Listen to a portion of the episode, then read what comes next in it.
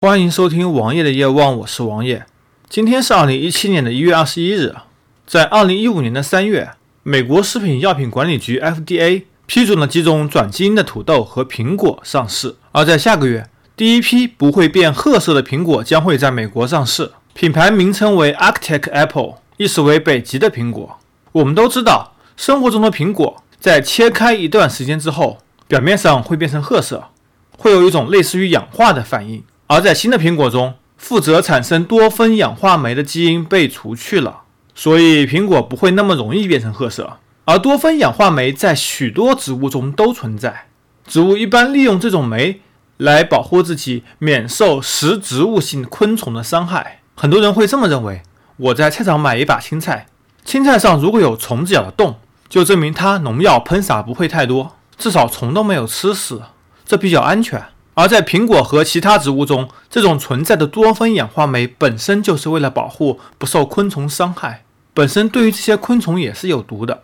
但是对于人是没有毒的，去除掉反而是个好事，至少苹果不会那么难看，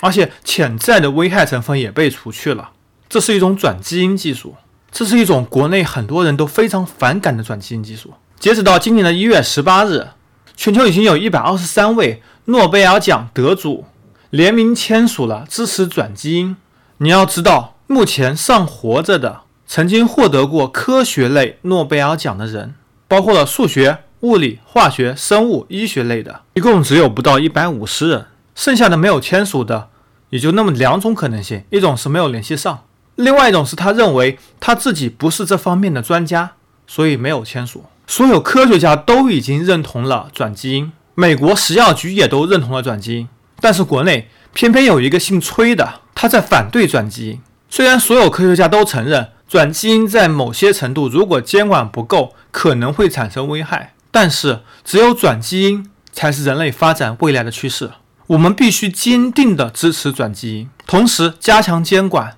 所以你吃转基因苹果吗？如果是我，我会吃，就像我选择转基因食用油一样。